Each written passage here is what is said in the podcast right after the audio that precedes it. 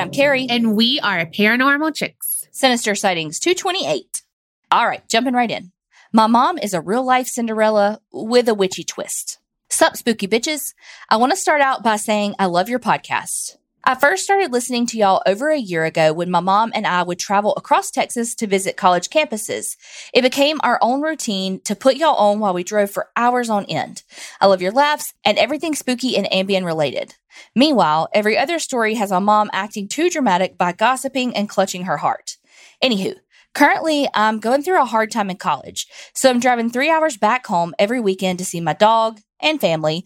And I'm so grateful I rekindled my love for this podcast because it makes every trip so much better. Now to the good shit.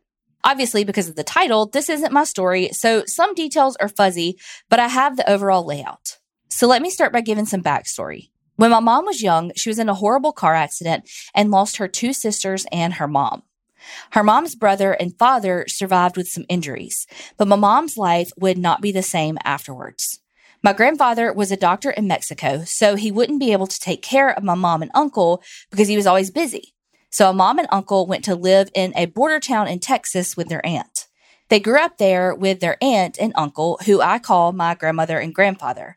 I actually call her Welita, but I don't know if y'all would be able to say that, so I put all Spanish words in English. And their two daughters, who I call my aunts. My grandfather continued to live mostly separated from my mom and uncle, and then he got remarried. This is the Cinderella part, so buckle in because it's a wild ride. My mom's stepmom is exactly like the stepmom in the classic story, and even has two henchman kids to do her dirty work. Her shit starts right as she met my grandfather. He never acted the same after they got together and started to distance himself from his family. It was awful for my mom and uncle to watch him slowly leave their life, but that wasn't the worst of it. My grandmother and aunts could tell something was up, so they all kept their distance. But she was never far from them. She always had ways to latch her claws into my mom's life, introducing the two stepsisters from hell. My grandmother runs a daycare, and on occasion, she would babysit the stepsisters. Well, one time, shortly after babysitting the stepsisters, she became terribly ill. She couldn't keep any food down. She lost so much weight from vomiting up whatever she ate. She went to multiple doctors who did multiple tests, and they all had no idea what was going on with her. Eventually, she was nearing her deathbed, so her mom came to visit her. Immediately when she stepped into my grandmother's house, she told everyone that something bad was planted inside that house. Okay, let me tell you. I've never met my great grandmother, but judging from the story, she's a bad bitch. Immediately, she started ordering my aunts, mom, and uncle to search the house and find what the bad entity was. Of course, as kids, they had no idea what they were looking for, but my great grandmother assured them that they would know it when they found it. Every crevice, nook, and cranny was searched until one of my aunts found what they were looking for. Now, everybody, hold on to your panties because nothing could have prepared me for what came next. In my grandmother's underwear drawer, all the way in the back, was one of her underwear completely smeared in feces. What the fuck? My great grandmother was called and she immediately took it to the backyard to treat the underwear. Now, I wish I had more to tell you about what she did to the underwear, but my aunt's mom and uncle were a little young, so she didn't let anyone in the backyard with her. I just know that she spent some time outside with the underwear and made a fire and burned it. Immediately, my grandmother started feeling better and was practically resurrected from the grave. They never confronted my mom's stepmom, but we all know who was behind it. My grandmother made a full recovery and to this day is living her best life, drama free, in that very house. My grandfather never divorced the Wicked Witch of the West and unfortunately passed away when I was a baby. Years later, my mom is now happily married to my dad, far away from her hometown. The stepmom tried to reach my mom by calling one of my aunts, who still lives close to my grandmother, but she's no dummy. She said that she lost contact with my mom and to never contact any of us again. To this day, I have no idea how the stepmom was able to cause this much damage to my grandmother, but I'm grateful that I, hopefully, never have to meet her to find out. Love you, sexy ladies, so much, and I would be totally fangirling if this ever gets read. I hope you guys found my mom's story interesting, and I would love to hear your thoughts on it, especially regarding what may have happened in the backyard. Much love, insert name here. Okay, so I'm so sorry that you're going through a hard time at college. College is hard A F. Yes. And like when you're in the thick of it, sometimes you're like, what the fuck am I doing? Mm-hmm. Can I get out of this? I don't know. Right. And then you get out and you have mountains of fucking debt that oh, Lord, stop. but also, what the fuck with that story? what did she do in the backyard? Well, she burned them. I know, but like, what did she say? Did she say, I mean, like, I mean, like you're not supposed to just like burn a Ouija board, you know? Yeah. So like, what did she do? She did something to them before she burned them. Had to have. Yeah. Well, and she knew what to do since she was like, you'll know it when you see it. And she knew like something bad is in this house. They had some like C diff on that fucking underwear. Oh, gosh. I'm so glad your grandmother's doing well, though. I mean, fucking living her best life. Right? I don't understand how anyone could hate someone so much that like did not do anything wrong to them. I don't know. Some people are just a special kind of evil. Yeah. Okay, the next one. Hello, my name's Gabby, and I just want to start off by saying how much I absolutely adore the podcast. It's become such a huge part of my life and my bedtime routine to the point I cannot fall asleep without listening to you both talk about ghosts and mysteries. I'm not sure I'll be featured on the pod, but I'd like to share two stories with you anyway. One happy, calm story and one slightly scarier one. I'll start with the scarier one. It started when I first moved out of my university halls of residence and moved into a uni house with four other girls. We decided that we wanted to do a Ouija board. We set it up in our lounge with the lights off and a few tea lights spread around our coffee table. The five of us had our hands on the planchette and we went through the motions. Is anyone in the room with us? Yes. Are you male or female? F. We asked the name of the person we were speaking to, and the planchette spelled out the name Sophia. Where they were from was USSR. One of my housemates made a very silly mistake of asking the entity of how it died. Even though we'd gone over rules of what to do, what not to ask, we were a bit peeved. I digress. The planchette started to move and spelled out drowned. And then without asking another question, it moved again. It said, you next. After that, we quickly said goodbye in all the correct ways, packed up the board, and turned in for the night. The next morning, I was the first person awake and I went to the bathroom. The floor was soaking wet and the bathtub was full to the brim. And on the mirror, written in crayon, was the word suffocate, written in the Cyrillic alphabet. I hope I said that right. We didn't experience anything else after that morning, but we were all scared to death. The next story is a little more lighthearted. I live in a little town in the valleys of South Wales, UK. My grandparents live in a village that was famous for its mining industry and glorious countrysides. During World War II, a lot of children from all over the UK were shipped out to the town in which they lived as it was safer, thus becoming a huge spot for evacuees. When staying at my grandmother's house one night when I was 11, I noticed something in the corner of my eye and asked my grandmother about it. She asked me to describe what I saw. A little boy around eight years old. He had a blazer jacket on with shorts and knee high socks and brown leather shoes. Around his neck was a string of twine and a name tag. In his left hand was an old brown case of belongings, and in his right, he held a teddy bear. A very detailed description because what I saw was very vivid. My grandmother responded with, Oh, that's Thomas. He keeps the spiders away from the house. She said this like it was completely normal for a house to have a Thomas. To this day, my grandparents still live there, and I visit them at least three times a week. I still see Thomas quite frequently since that day, and he always looks the same, hence why I can still remember what he looked like. Guess what I never see in their house, though? Spiders, because Thomas keeps the spiders away. I never get any negative vibes from him, only good vibes and maybe a sense of wanderlust. You can always tell when he's around though, as he brings the smell of coal fire with him. The smell of coal fires brings me such a warm feeling now, and I'll always associate it with Thomas and my grandparents. Thank you for taking the time to read these stories. I've always had a good relationship with spirits and entities and often find them drawn to me. If you'd like to hear more stories, let me know. I have tens to hundreds of them. Creep it real, Gabby. Now, we just talked about a freaking Ouija board. Right? And university though, too. Like, Yeah. yeah. I uh yeah. oh gosh, we're so eloquent. I mean, I don't want spiders, but I mean, I don't want a Thomas. That's what I was about to say. Uh, I have spider overload at my house. So maybe I do need a Thomas, but No, I don't. I don't coming Uh-uh. over if you got a Thomas. no, I don't want a Thomas either. You know, I don't like kids. yeah, but this one you don't really have to take care of. So that's the only plus side of this Thomas. True. He's kind of pretty self sufficient. Yeah, but he might be hyper at night or something. I don't know. Yeah, you're a night body though. Night body? No, no. At least he's not spooky. At least he's just like hanging. yes. Also, I would totally be the friend who you go over all the stuff with. Don't say this. Don't say that. It's the fucking truth. You ain't even got to finish that. finish it because they don't know you as well as I do. Annoying ass. I'm just kidding. oh, good. I'm just kidding. But I would just get in the groove of it and be like, how did you die? And you're not supposed to ask that. We know that. But also, how'd you die? I want to know.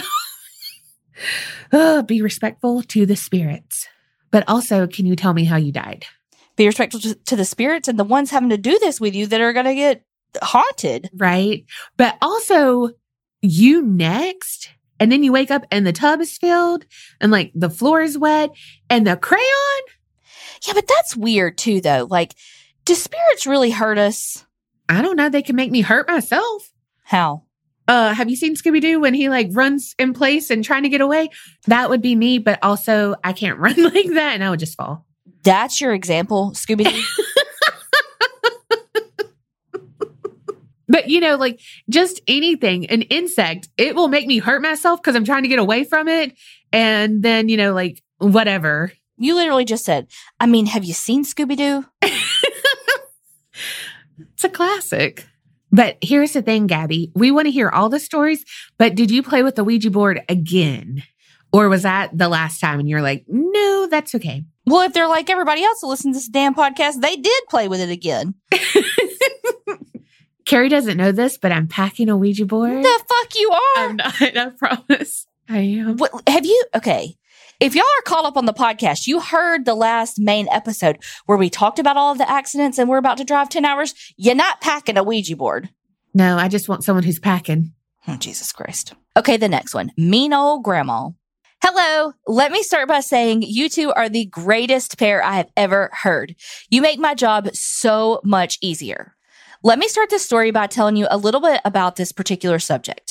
Me and my mama were thick as thieves in life. She was my mother, my love, and my life. Short little woman with fiery attitude. All men are bastards is what she told me daily. Wasn't afraid to speak her mind. The funniest thing in life to her was scaring a kid or a cat. Mama developed a rare cancer that wasn't operative and gave her three months. Her final night on this earth, my dad would not let me go up there to be with her due to some mouthy bitches whom I would love to rearrange their grills. I cried myself to sleep, wanting nothing more but to tell my mama how much I loved her one more time. After dozing off, I heard the loudest boom go off inside my head and my mama's cackling laughter scared the living shit right out of me. Talk about fear farting. I had enough time to steady my breathing when my phone rang. It was my dad calling me to tell me that she was gone. I replied with, I know, she told me. I have other stories, but I'll wait for another time. Stay beautiful, you two extra large pizzas, and don't ever change, Julie. That sounds like your mama. Well, she wasn't short, but she loved to scare people. Yes, she did. oh my gosh. I've been going down a rabbit hole of animals being scared though, and cats are the funniest when they're scared because they can jump so high. Mhm. Like, of course, she came to scare you, to Yeah. you, like to say goodbye. Yes. What's your, well, I was going to say, what's your go to, like, scared response? I freeze. Do you don't yell anything ever. No, I I did yell one time. No, yeah, I did yell one time because I said that guy that was staying with me. Yes. I was like in my head, just like brushing my teeth, and I don't know what the fuck I was thinking about, but like was not even thinking about anything, but like just focused on me. And he came rushing in, And I did not see him out of the corner of my eyes because I was like just staring intently at myself. I don't know why. And I screamed like Carrie does. And I like my physical, like I physically went to the side because, Mhm. but I scared him because he scared me so bad. But that's the only time I've ever really made a noise. I just kind of freeze up. I really do fainting goat. you really do. Uh, mine tends to be, God damn it. That's my Yes. go-to. yes. And a very loud scream. Yeah, I can scream pretty loud when I'm scared. Yeah. I love you and your mama's relationship. It reminds me of me and my mom. And so I totally get that. Like she was your soulmate.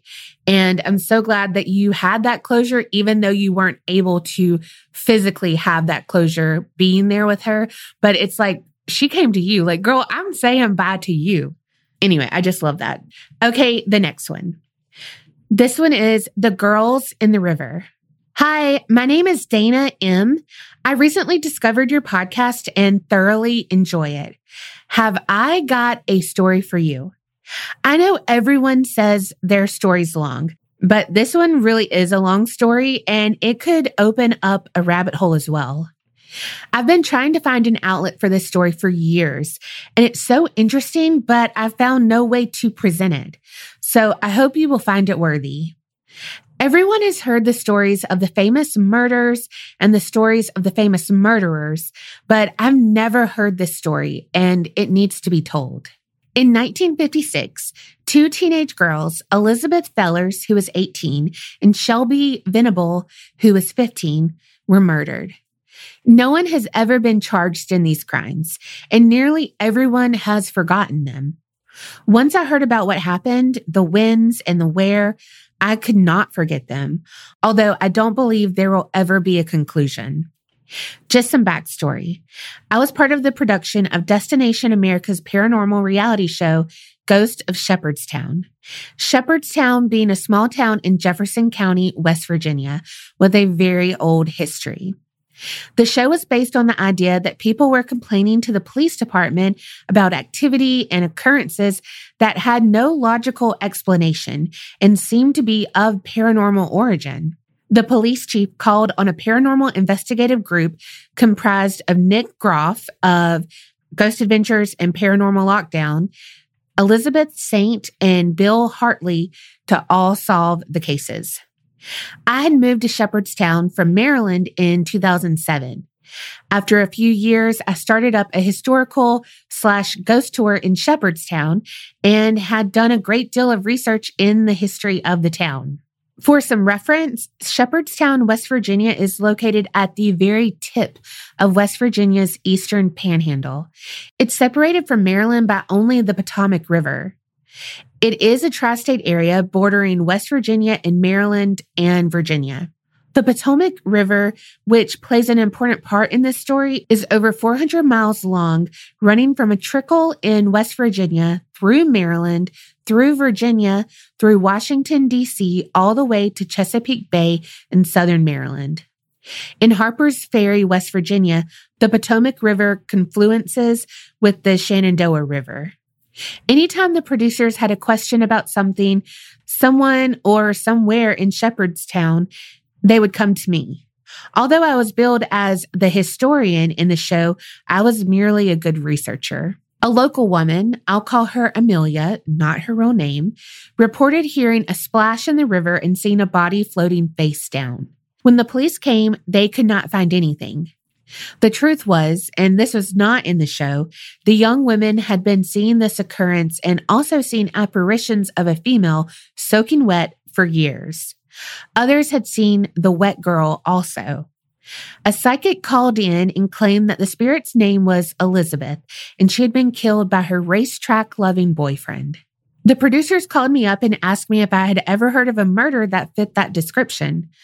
I had not and could not find anything on it. And talking to the old timers in town, no one remembered such a thing. There was a racetrack about 10 miles away. I asked Amelia how the apparition was dressed, and she said that she thought it was fashions from the 1940s. I went to newspapers.com and searched for bodies found in the Potomac River and in that time range of 1930 to 1960. Then I went through the articles day by day, year by year. There were a few bodies found in the Potomac, usually boating or swimming accidents, but some were not accidents, especially in the Washington, D.C. area. Then I found something.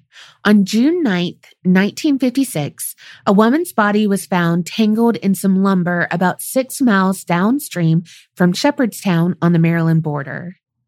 Each day the story unfolded.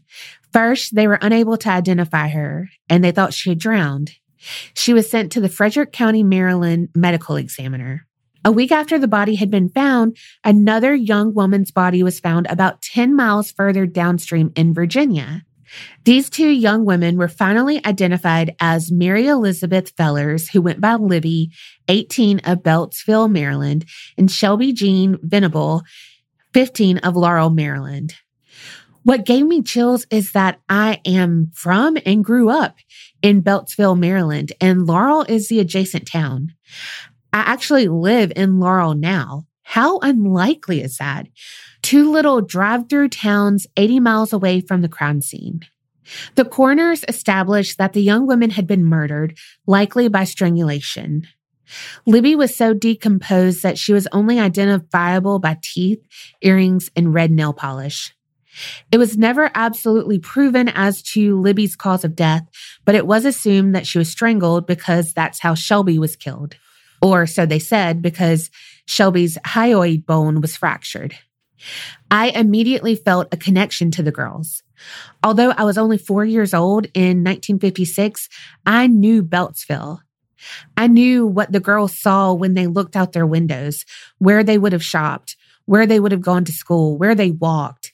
I truly felt a strong psychic connection that I had to find as much information on them as I could. Beltsville is about 80 miles from Jefferson County, West Virginia, which would be at least a two hour drive from Beltsville in 1956. So, how and why were they there?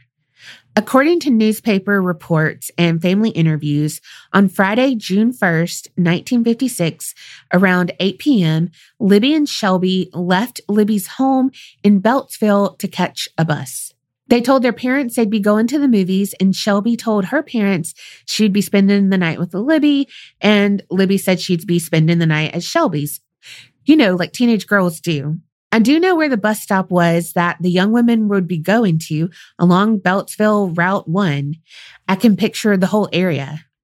As they approached the bus stop, Libby's brother, Erwin, who was 13, was watching them. He saw a blue car, possibly a Ford, Another witness said it was a Buick, but he saw that car pull up to them. The driver, as described by Erwin, was a young man with a scar on his face. He saw the young woman speak to the driver and get into the front seat of the car. They talked a little, and then the girls got out of the car and changed places, getting back in the car. As the car pulled away with the two girls in it, the driver looked over at Erwin and gave him a dirty look. Erwin claimed he would never forget that face. And that was the last time anyone saw Libby and Shelby alive. What happened after that is not known at all. Nine days later, Libby's body was found in the Potomac River. A week later, Shelby was found in Catoctin Creek. I'm so sorry if I messed that up. Both young women were nude, but Shelby had been placed in the creek, while Libby had been dumped in the river. Because they had told their parents they would be at each other's house, no one reported them missing for three days. The police investigated as best they could. From reading the newspaper articles, the forensics seemed shoddy. But police searched for men with blue cars, men with scars, and acquaintances of the girls. They found Shelby's diary, which listed the name of men she and Libby had met and dated, mostly meeting them at the nearby Laurel racetrack, Fort Meade military base, or at local dances. Shelby and Libby's mother claim that the girls did not date, but Shelby's diary speaks otherwise. Was it real or was it a fantasy? Shelby had written a cryptic message, I hate Al and Al hates me, in her diary. The police interviewed men whose name was found in the diary but found no leads. They did find a blue car in Baltimore, Maryland that had a bloody blue coat in the back seat, but the owner of the car said his car had been stolen and he knew nothing about it. Nothing about that went further, although Libby had been seen wearing a plaid skirt, a polka dot blouse, and carrying a blue coat the night she went missing because it had been raining.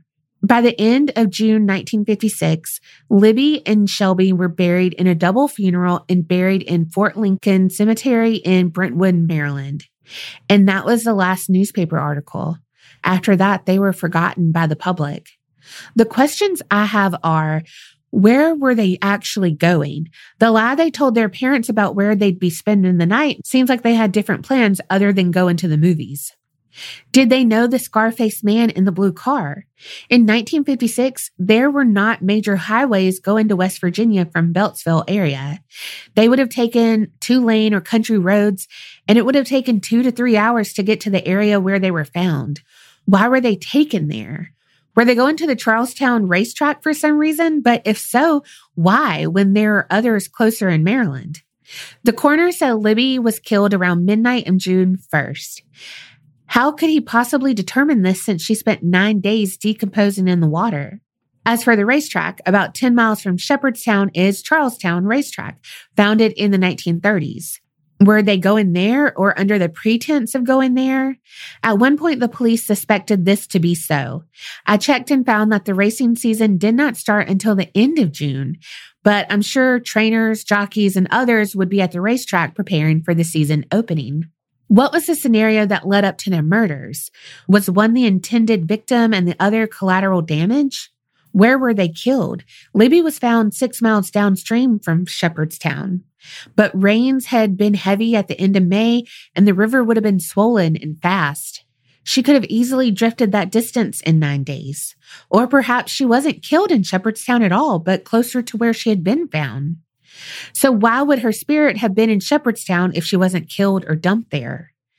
I believe because at that time, this was a very rural area, but Shepherdstown was an active town that had one appealing thing a college, specifically a nursing school, where there would be many young women Libby's age.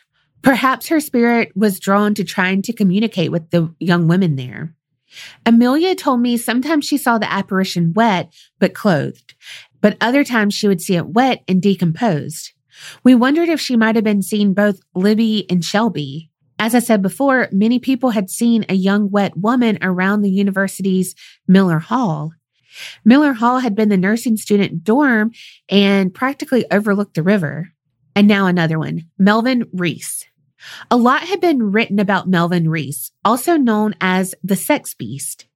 It's not hard at all to find information about him, and he gets the most attention, not his victims or possible victims.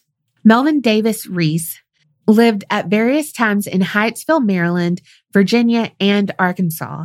He was a jazz musician, evidently a pretty good one, an existentialist, and an amphetamine addict. In 1957, he murdered a woman who had been sitting with her boyfriend on a lover's lane near Annapolis, Maryland, approximately 30 miles east of the DC area. He walked up to the car they were in and shot her. Her date ran off, and later it was found Rees had violated her dead body. In 1959, Rees murdered a family that had stopped to change a flat tire near Fredericksburg, Virginia, about 75 miles south of the DC area. The Jackson family was a father, mother, young daughter, and a baby. He threw the baby in a ditch and the father on top of the baby, then shot the father. The baby suffocated. He then put the five year old daughter in the trunk of his car and kidnapped the wife. He brought them to a bunker that he had been using and tortured and murdered the mother, later killing the young daughter. Rees was caught because a friend of his turned him in. They had been talking about existentialism, and Rees felt all life needed to be experienced, even killing someone. He said some other incriminating things, and his friend turned Rees in to the police. When Rees was caught, he was tried in both Maryland for the Annapolis murder and Virginia for the Fredericksburg murder. It was quite the case that went all the way to the Supreme Court, as one state had the death penalty and the other didn't, and his lawyer argued that Rees was schizophrenic. Once Rees was caught, he was blamed for every unsolved murder in the Washington, D.C. area, including Libby and Shelby, although calling where they were found, the D.C. area, was quite a stretch. Hyattsville, Maryland was about 10 miles from Beltsville. Although Libby's brother Erwin said that he would never forget the face of the man his sister rode off with, he was never shown Rees's picture to identify. And unfortunately, Erwin was killed in a car accident in the 1970s. Rees ended up in a penitentiary for criminally insane in Springfield, Missouri. He was diagnosed as psychotic and schizophrenic. In the 1980s, a reporter from Richmond Dispatch interviewed Rees, and it was to him Rees confessed that he killed Libby and Shelby. He never confessed to the police and was never charged with the murders. He also supplied no additional information and only related what had already been in the newspaper. Rees died in 1995. The other odd thing to me is that Rees was a prominent jazz musician in the DC area. So was my dad, but I never once heard my father say anything about him that I recall. I'm positive my father would have known him, especially because of the music, and jazz communities were tight knit in those days. Coincidentally, my best friend's father was also a jazz musician, and he had never said anything about him either. Growing up in Beltsville, one would think parents would use this murder as a cautionary tale to tell their daughters, but no one I knew ever heard about it. After Ghost of Shepherdstown aired, I was contacted by the family of Elizabeth Fellers, her nieces, nephews, and cousins. Nine of them came down to visit me, and we spent several hours together, and they gave me more information.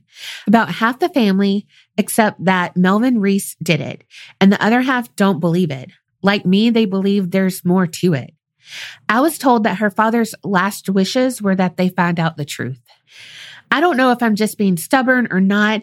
Maybe I don't want to believe that something so random and just bad luck took these girls' lives away.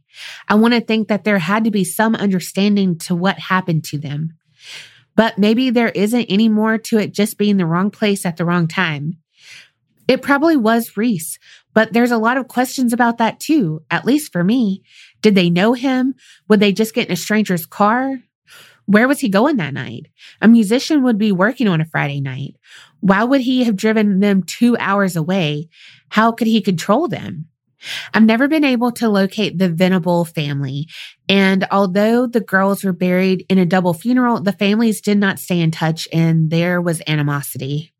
While researching, I talked to a psychic who had said she picked up the name Jockey Joe. I did find an up and coming jockey at the time, and in the area, they called Jockey Joe. He's now passed and seemed like a decent family man from what I've read about, but who knows? Is there a connection? Another psychic I talked to said there were two men in a red truck involved. I now live in Laurel, Maryland, about three miles from where Shelby lived. Where she lived has a road built over it, and the trailer park where Libby's family lived in Beltsville is long gone too.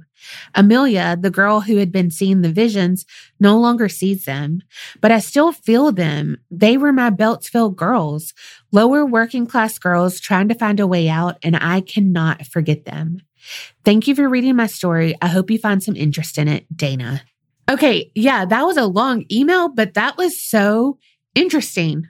And it's so odd, like just how much you have in common with them.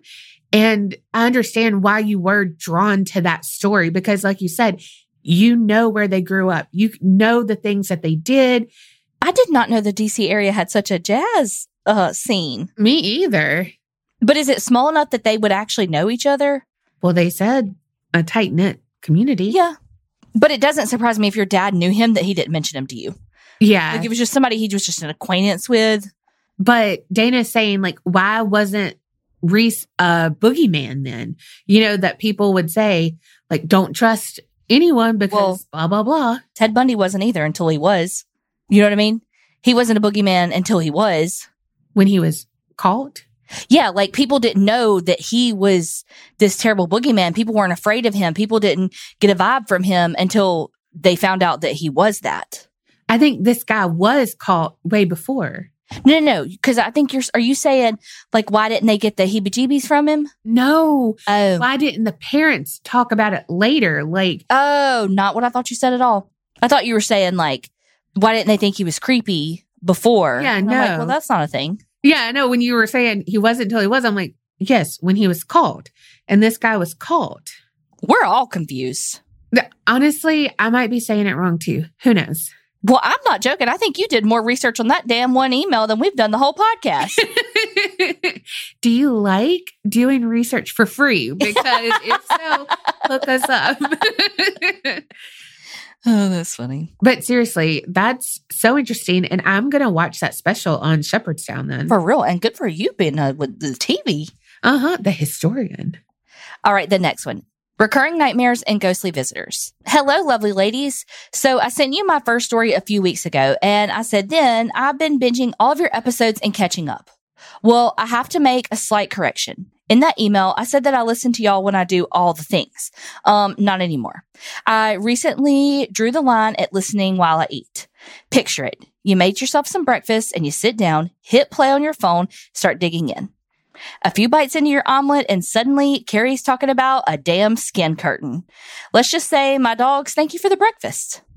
Okay, so on to the story. As I previously mentioned, pretty much every house I can remember living in has been haunted. Although the theory has been tossed around that maybe it isn't the houses, maybe it's me. Any hoot, mom, new stepdad, and I have moved out of the apartment with Big John.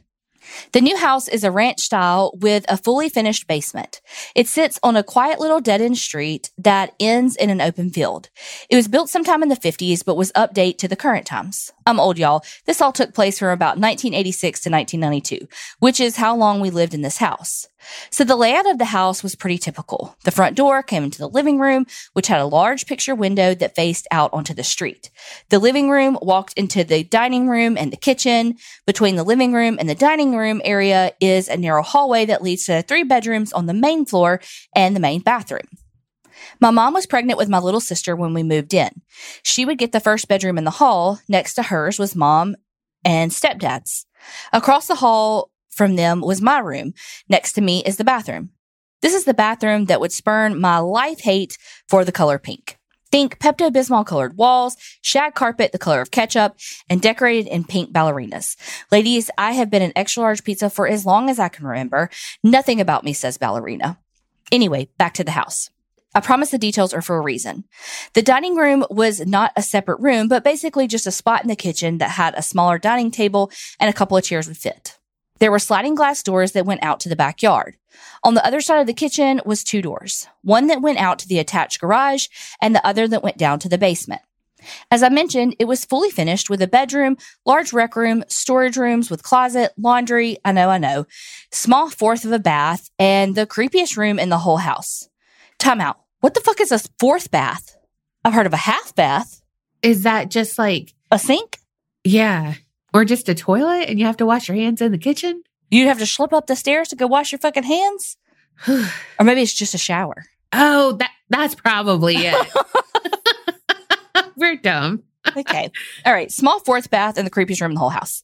It was the only unfinished room. It was all concrete, no windows, and had the bolts or whatever from the concrete sticking out. For whatever reason, stepdad chose this room to be our quote playroom. I don't remember having any specific things happen in this room, but it always gave me the creeps. My little sister says the same thing, and she was six when we moved out. So you know it left an impression. Okay, so now that you know the layout of the house, let's get the tea of it. Almost as soon as we moved into this house, I started to have two specific recurring dreams. Not dreams, nightmares. So the first one was the most frequent of the two and the most vivid. I would wake up screaming, crying, and shaking. It would start with me dancing around the living room and then hearing something outside. I'd run to the window, move the heavy curtains, and look out. I'd see my mom dressed in an old 1940s style dress and apron standing at the end of our street by some kind of sign. In present times, it was a yield sign, but in my dream, it was not a modern sign. It looked like a wooden post. In her hands was a large straw broom. She was screaming at someone, and I turned my head and looked the other way, and I'd see a little boy running, screaming, Mama, Mama, Mama, at the top of his lungs with tears running down his face. He wore old trouser looking pants with a simple button up shirt. He had on a newsboy kind of cap. Running behind him was the biggest dog I have ever seen. It's chasing him, nipping at his legs, snarling and foaming at the mouth. The little boy is running towards his mom, clearly running for his life, knowing that if this dog gets a hold of any part of him, he will not stand a chance. I look back to the mom and she now has the broom across her chest, knees bent, standing in a defensive position, bracing herself. She's yelling and screaming for the kid to keep running. He's almost there, just a little bit further. I start yelling at him now too and banging the window. Run, run. I look at him and he's just about to her. Suddenly the dream flips perspective. I now see everything as if it's from the mom's perspective. I see the little boy running behind me, hiding behind my legs. I feel the broom in my hand, and as I look in front of me, I see the dog lunging towards us. Then I wake up. The second dream was just as violent. I'd hear someone knocking on our sliding glass door in the kitchen. I'd run to the room to see the same young boy from my other dream. He'd start screaming, They're coming! They're coming! You have to hide! All of a sudden, the rapid fire gunshots can be heard. The boy starts screaming again, and suddenly his body shakes as the shot hit his small little body. I start screaming and running through the kitchen, thinking I can run down to the basement and hide down there. As I run through the kitchen, I hear noises in the garage. I try to run a little faster. And as soon as I get to the door, I hear what I can only describe as a Tommy gun and then bullets come flying through and I can suddenly see the light coming through the holes in the door. I scream and drop down, tucking my head into my knees and wrapping my arms around my legs. I hear a man yell, I think we got him, boss. Then I wake up. Now here's the weirdest part. My stepdad was military and worked in the missile fields. So he'd be gone for three nights in a row and it would just be mom, me, and my little sister. She would have been about three at this time. It's during one of these nights that she's laying in bed reading. My sister and I have long been asleep. The only light on is a small bedside lamp next to her bed. She's laying there reading. She keeps thinking she hears someone whispering. She sets her book down and listens harder. She swears she hears people listening. It sounds like two people standing in the hallway whispering back and forth. She immediately thinks that it's either I or my sister or both of us are getting into something.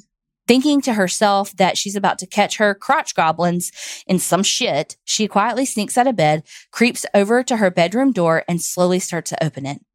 She immediately notices that it's almost completely dark out in the hallway.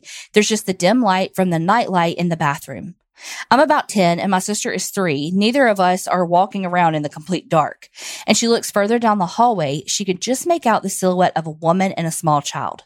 The woman is facing the child and is kind of bent at the hips talking to them.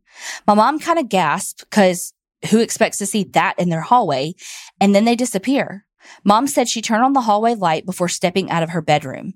She checked in on me and my little sister and tippy toe ran back to her bedroom.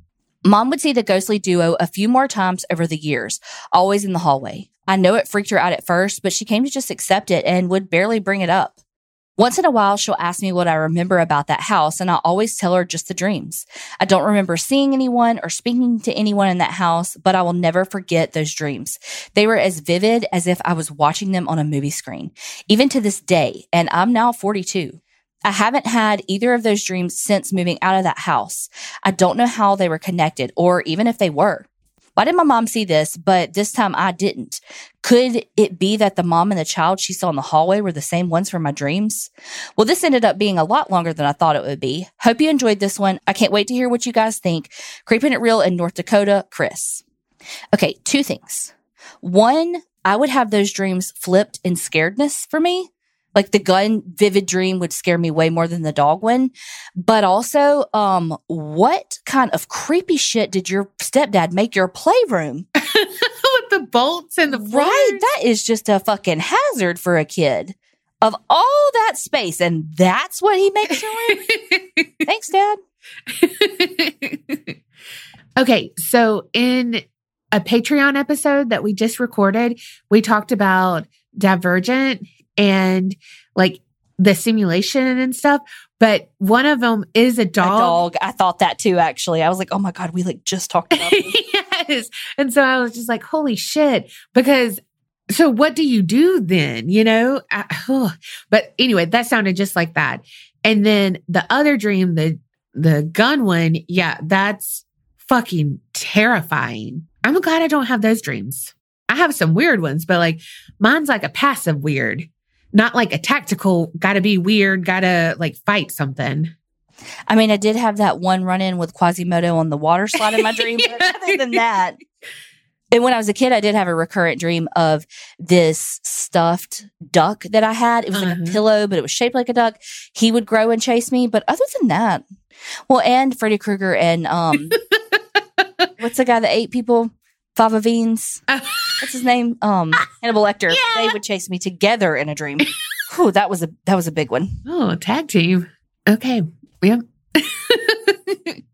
Mine's mostly like I'm back at school, I failed a grade, or I Mine is always I forgot to take one class in high school yeah, or two, and then I'll forget what day I have to go, or I won't know where the classroom is.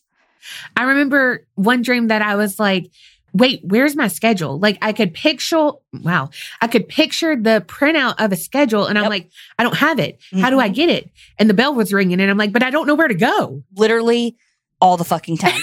That's so stressful. I mean, not as stressful as what you went through with your dreams, but you know, anxiety's a bitch. I will also have a dream where I missed one class in high school and it's like none of my college counts. And I'm like, in my dream, I'm always like, how did you let me go to grad school and do all of that school? And I have to go back and take this one high school class or none of it counts. Are you kidding me? Right? Oh gosh. Well, we turned that into um tangent time for us, but thank you for the follow up.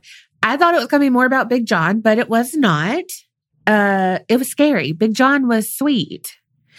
Okay, the next one. Sleep paralysis, I think. Hi girls. So one of your episodes made me remember what happened last night and I just need to tell someone. I apologize for all the W and what else. I spilt hand sanitizer on my computer and it's just not been the same since. I'll try to edit out what I spot. So to the story. I went to bed last night, nothing unusual there, but I woke up wanting some water or to pee. I'm not sure. I sat up to turn on the light on my nightstand, but it won't turn on and I immediately knew I was still dreaming. I shake myself awake and now I'm laying in bed, but something's off. I feel like I'm stuck in molasses and I can't keep my eyes open. It feels like I'm being dragged deeper and deeper into sleep. The bed started shaking and I kept waking myself up, but I just couldn't stay awake and end up right back in the shaking, paralyzing molasses. At this point, I'm fighting to wake up hard. I fell in and out of the state about five times, just trying to move myself and jerk off this feeling. Sorry. Who? Okay. But it just won't go away.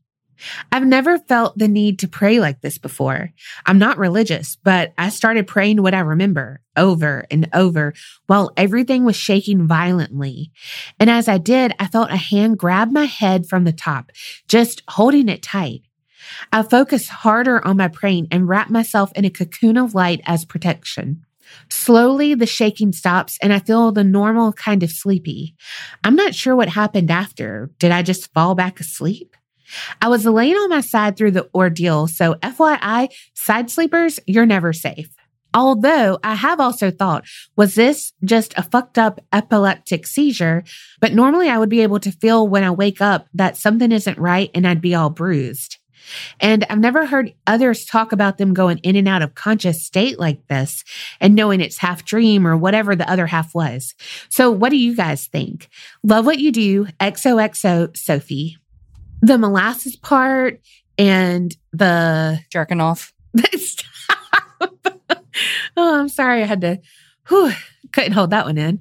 Um, but like the molasses part, the just how you were feeling, it does sound like sleep paralysis. And I really hate when you have those dreams where you are like, no, I woke up, but you were still in the dream. That's so scary. It is. Cause then you're like, wait, but am I awake or is this a dream? Like you can't trust anything. Also, I always thought I was going to be immune to it because I sleep on my stomach. But I think we've had a sinister sightings where they had sleep paralysis and they were on their stomach. And I was like, oh, I never was super scared about it because I am a stomach sleeper. You know what I've never heard somebody have sleep paralysis with? A CPAP machine? A CPAP. I might be doing pretty good. Okay, the next one Hawaii life. Aloha, ladies. Let me just say it was amazing to hear Carrie read my story about my grandfather. Yes, you said my name correctly. Kawana, Hawaii is my hometown, but now my family and I are now living in Henderson, Nevada.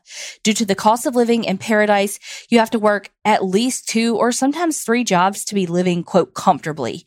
So the husband and I decided to make that change like other local families and move to the States. Honestly, it was the best decision we made. We miss Kona, but we love it here. Kids are thriving and the husband and I are in a much happier place in our marriage. Anyway, enough about my life. Let's talk about Hawaii and the Hawaiian culture and history. There's so much history about the Hawaiian island and the Polynesians that set sail to the Hawaiian islands. Along the coast of Hawaii Island and the other islands, there were fishing villages and villages of the native Hawaiians. And when the missionaries came to the islands, they pretty much destroyed our lands and stripped us from our culture and beliefs. We got our culture and our language back. It's different, but at least we have something we could call our own. Hawaii today is very different. There are million dollar homes, resorts, private golf clubs along the coast, and I worked for a private resident golf club. I started working for this private club in 2018 as public area housekeeping. At the time, my husband would work morning shifts and I worked evening shifts, so we didn't have to pay for a sitter. So my shift either started 2 p.m. to 10 p.m. or 5 p.m. to 1 a.m. As a newbie to the job, the security guards would stop the clubhouse to make their nightly rounds and I would talk story with them. And they told me their scary encounters with ghosts or hear things in the dead of the night. I was working the 5 p.m. to 1 a.m. shift for a week and I was running a little behind. So I'm trying to rush and get things done. And I notice each time I go into the downstairs women's restroom, I always felt like someone was watching me and I would get chicken skin, like goosebumps in that restroom. As I'm finishing mopping the floor and getting ready to leave the restroom, I instantly feel like someone is following me out to our housekeeping closet. I simply ignore whoever it is and just continue cleaning my mop bucket and putting my cleaning supplies away. As I turn my back to put my cleaning bucket away, I feel a little tug on my work skirt, like a little kid is trying to get my attention. All of my witchy senses are on high alert because I know what that was, but I'm thinking out loud and talking to myself and saying, you must have caught your skirt on the cleaning bucket, trying to debunk it like ghost hunters, but the cleaning bucket did not tug on my skirt. I tried playing it cool and acted like nothing happened by walking casually back to our housekeeping office to fill out my timesheet. My anxiety was on alert and I could still feel the ghost child behind me and follow me straight into the housekeeping office. I still had an hour left in my shift, so I locked myself in the office and played a game on my phone until it was time to clock out. When 1 a.m. hit, I grabbed my things and left. I basically did a speed power walk to my car and went home and slept. The next day, I told my mom about the encounter and she told me if I felt the chicken skin again to just calmly tell the ghosts, I'm aware of your presence, but I'm here doing my job and I'll be leaving after. When I'm finished, please do not follow me anywhere around the property. Mahalo. My mom has seen some shit in her years and is sensitive to the paranormal. I am sensitive as well, but I haven't fully opened up like she is. I don't think I want to just yet, but I can sense things and have that gut feeling about things. So when I went to work that night, again, 5 p.m. to 1 a.m., I felt that presence in the downstairs women's restroom. I stood my ground and imagined myself being surrounded by a protective light and told the spirit what my mom said and left. I acknowledge the spirit and I haven't felt that chicken skin again after working there for four years. The spirit just wanted to be known like a child. Hello, I'm here. Give me attention. I have more stories and also some stories about a spirit who followed me home, a spirit that lives in my childhood home, and some spirit that my bestie had met at our workplace. I hope you ladies enjoy my spooky obake ghost story. Also, I just wanted to tell you ladies how much I appreciate you guys. You ladies are my morning routine when I'm getting ready for work, and I listen to you when I'm cooking dinner, cleaning my house, and driving. You guys go everywhere with me. I hope you ladies stop in Viva Las Vegas. I would love to meet you. Have a wonderful day. Aloha, Nona. Also, I hope that all of your family with the wildfires going on in Hawaii are okay. Yes, definitely. Also, Carrie could really have a ghost kid pulling on her shirt, her skirt, anything. And she'd be like, Oh, it's just me. Like she would never think it was a ghost. And that ghost could be like tugging on everything. And she'd be like, Oh, you know me, clumsy old me. Big facts. Oh, I gotta stop saying that. I'm on my own nerves saying big facts. Do you ever do that? Like say something and you're like, God, that's annoying. yeah. That's me right now. So sorry if I'm on y'all's nerves too. You're not. that you know of. also, I do want to go to Las Vegas. I mean, I might not see anyone there because I am a slot slut and they have casinos up in the airport. Well, slot machines in the airport. The thing is, though, is that we, it's not like we never go to the casinos. So I think that you'd be different than you think you'd be there. Girl, they'd be like ding da da ding da da ding ding ding. And I'd be like, oh jackpot, my nipples hard. Yeah, but it's not like you never go to the casino. Mm-hmm. Like, other than Las Vegas, Mississippi Gulf Coast has one of the largest casino areas, like in the country. Yeah, but it's not Vegas. I know, but I'm just saying, I don't think you would be as, They have all the cool games. Okay. I watch the TikTokers and like most of them, when they go there, they have all the cool games. Okay. Maybe you would be. I know I would be. You don't know me at all sometimes. No, I know you'd be like, oh my God. But I think that you would be like, oh, we got that game. Okay, yeah, we got that game. Okay, you haven't been to the casino in a while and watched TikTok then because we ain't got lots of those games. Really? No, you're right. Yeah.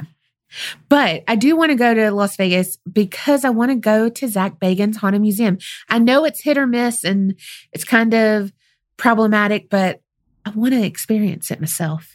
I get that. But for real though, let us know in the Facebook group or email or whatever how your family is. Yeah, for sure. Okay, last one. Hello, Donna and Carrie. I finally grew a pair and submitted a story. There is so much to say that I don't know where to start. I am fangirling here. My name is Ashley and I'm from New Jersey, aka the Jersey Shore. And no, we are not like that MTV show at all. Since I'm Latina, our culture is open to spiritualism and religion. And in some ways, I am sensitive to the paranormal. I have many stories, both personal and from those who are close to me, but I'll start off with only two. At the time, my family and I used to live in a small, tiny apartment, and my mother was cooking and cleaning the kitchen. Our kitchen had an opening where it was visible. I looked up to check on my mom. Tell me why a spirit who looked like, or maybe was, the Grim Reaper walked slowly behind my mother out to the rest of the apartment. I was mortified, especially since I was only four. What did I just see? My mother realized her child had stopped playing and asked me what was the matter. Since my vocabulary was limited and I could not tell her the frickin' Grim Reaper was creeping up behind her, I told her the man in the black dress was walking behind her. My mother began praying and stated to the spirit that this was a house of the Lord and to get out of her home because it could not dwell here. Your girl was crying because it was too much to handle. My second story was about the time my brother captured an angel on camera. He bought himself a new Kodak camera and decided to take pictures of the house. Out of nowhere, he came into the room huffing and puffing and talking gibberish. After calming him down, he went back to the previous pictures and asked us to look closer. And there was a tiny little angel like cherub with its eyes closed and hands positioned like it was praying. But of course, like any encounter, the proof was destroyed when my brother broke the camera by dropping it a week later. Well, girls, that's a wrap. I hope the stories were good. You gals are the best. Continue being two bad bitches. With much love, the other golden girl, Ashley. Fucking brothers. Why was your brother uh me huffing and puffing and talking gibberish? And also he got the Kodak camera and then broke it a week later. Who is he? Carrie? But also, why did you see the Grim Reaper behind your mama? Like, was she okay after that? Why are you talking in such a pitch? I don't know. I was very concerned. Also, why did you see the Grim Reaper? And like, is everybody okay? Oh my God, you know who you sounded like? So I guess who I sounded like? If you said, look what I can do. No, not Stuart. Uh, the girl Eunice from Yes. She's a Man. I'm so there. It's insane. Oh gosh. Oh, Eunice. I love that they like actually loved her. I know. Like they teased her, but then like invited her. But she was creepy. when she was like, I didn't want to wake you. You were sleeping so like soundly or whatever. Like, what the fuck? You were just watching me sleep? I mean, you you do kind of be doing that though with people who are there. You know, it's because I get up hella fucking early. They did. She needed to get up early to go to the soccer game. Mm-hmm. These people be sleeping late, And, And- Donna's like creeping around her house really quietly. trying to not wake to 'em. wake them up. I would be like, get up. Time to get up. Time to go. Get your shit and go. Bye.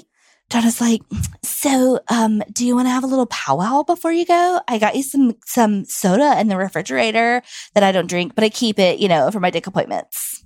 and whoever else drinks it, you drink it. I mean, I reap the benefits. I'm I not mean, mad you are a about it. dick. You're not wrong. And I'm not mad about reaping the benefits from it, but I'm just saying, you got an MO. Hence why she was brushing her teeth and forgot the guy was there. He was very silent though. Like I couldn't hear him walk. I could hear Marley walk, you know? You know you can hear me walk. Colby says I walk like we got a raised foundation. you are a loud walker. I am. I'm walking like Wario right now. The weight gain is real, y'all. oh, also, okay, this has nothing to do with this, but you said cherub, and I recently watched uh The Ugliest House in America. And I think it was like last season's. Now they're on like a road trip or something. But there is a house. And I'm, go- I'm going to spoil it. So if you like home improvement stuff and you haven't watched it, I'm going to spoil it because I'm going to tell you which one won. Because there were all kinds, you know there's some that you know is not going to win because there's not a way that they can make this house over with $150,000 hmm because the things are just too bad. However, some of these, I'm like, it's just aesthetic. Like, you can change this. You know what I mean? Well, there's this house and it was very ornate. It's like 400 square foot. Um, and this guy had bought it for his family. Like they all were living there. Okay. Like his mom and dad, his sister, him and his girlfriend. And there were like 42 or 43 cherubs all over this place. And I mean, like the sconces, there was like a stained glass window with one, like, well, multiple of them, all of that. But I'm like, yeah, it was bad, but it wasn't like bad. hmm There were definitely other houses, but when I saw that cherub house, I was like, that's the one that's going to win. And it should not have won. And it fucking won. And I was like, you motherfucker. Okay, let me watch the other one now because they're on that road trip. So I'm going to watch it. But that's how it goes. Like the ones that I'm like, no, I want to see what you can do with this house. But they're not going to because it's too expensive. Yeah. And I mean, I do get that. But also, like, let's name it a different thing then because that wasn't the most ugliest house. Well, that's not what the name Uh, you know what? I, yeah, n- mm. the mostest, ugliestest housest ever. well, you know what? Thank y'all so much for listening and sending in these stories. If you want your story read on an episode, send it in to us at a paranormalchicks at gmail.com. Oh, and even though we didn't have an intro, we've had intros for the last two. And if you want to do an intro, go to patreon.com slash the APC podcast and you can sign up, do an intro however you want. You can rhyme. You can just be like, what up? This is Donna. This is Paranormal Chicks. Bye. Like whatever you want, you do you. But yeah, we'd love for you to be part of the Creepinati. And remember, Creep it real and don't get scared.